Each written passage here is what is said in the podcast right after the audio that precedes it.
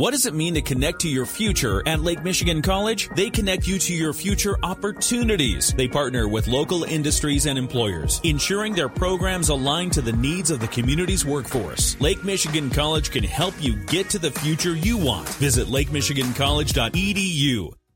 In the WSJM newsroom, I'm Ken Lundberg. An effort is underway to develop two vacant properties in downtown St. Joseph. Speaking to city commissioners on Monday, Assistant City Manager Emily Hackworth said she's working with Cornerstone Alliance to create a plan for a privately owned lot across from Schu's on Pleasant Street and an adjacent city owned parking lot on Lake Boulevard. Hackworth said there's no specific plan in mind right now, and Cornerstone and the private property owner want to work with the city and the community on building a vision. We'd like to see some kind of a mixed use development, and that's what we know right now. And really, what we hope to do is engage in a process to figure out what that might be. Cornerstone's Andrew Hahn said the lots could be turned into mixed use commercial and residential buildings. Hackworth says they're prime for development. We've got a property that's been vacant for quite some time, and we and the property owner are anxious to seize an opportunity. We also have a number of surface parking lots that have the best view in the city, and it would be great to, again, sort of seize the opportunity of taking that space and developing it into something really special. Hackworth says the city will work with Cornerstone Alliance to create a plan to pitch to developers. Public input will be sought as part of the process. Hackworth says her goal is to get help through the state's Redevelopment Ready Sites program, which could provide funding for drafting the plan. City commissioners indicated their support for the effort to get started. The Lincoln Township Police Department has received a new utility terrain vehicle thanks to community support. At a Tuesday meeting, Department Sergeant Ralph Banson told Township trustees the Lions Club led the effort to collect the funds needed to purchase the UTV after the club this year donated ballistic shields. Chief Gary Soper told us the UTV will enable police to patrol special events and areas that are normally hard to reach. It's going to be a tremendous help with our right around a thousand acres that we have in the Grand Mere State Park and with the over 70 special events that Lincoln Township and the village have. This will be a huge part of that. And for the safety, because it's going to have a medical bag AED with it, so in case of emergencies. Banson said the UTV could be useful when police are trying to reach someone experiencing cardiac arrest at Grand Mere State Park. Right now, it's not so easy to get to emergencies there.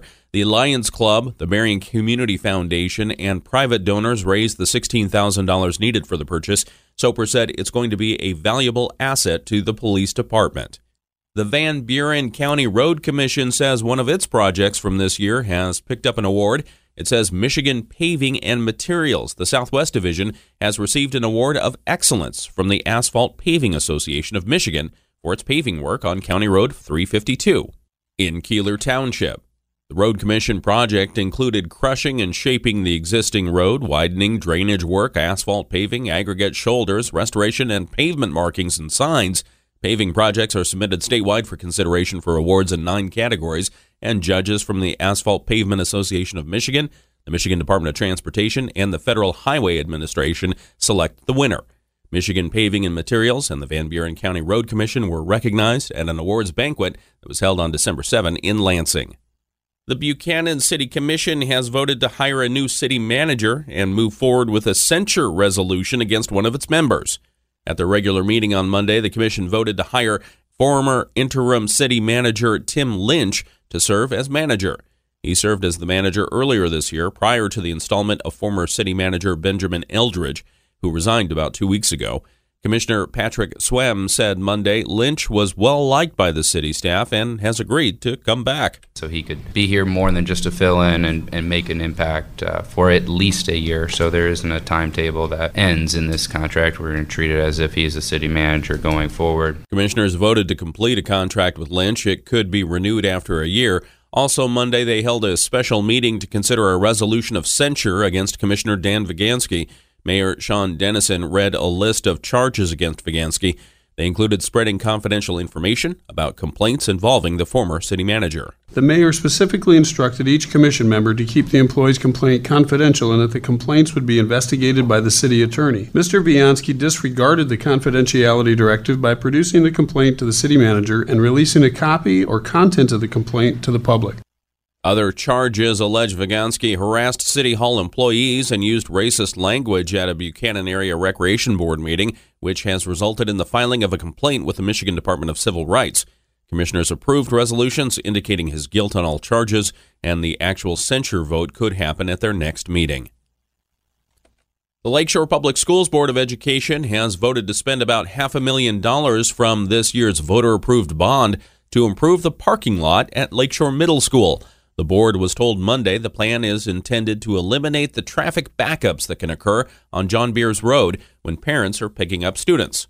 They're going to build a new pickup area along Washington Avenue. Superintendent Greg Ebeling said this should help with the traffic problems. This stages approximately four times the number of cars right now off the roadway onto our property, which I think is a good start anyway. Second, it's a little bit farther than maybe it feels on the map away from the houses on the lower corner there. And there's a berm that will be put in place so that try to diffuse traffic and lighting, lights and things like that.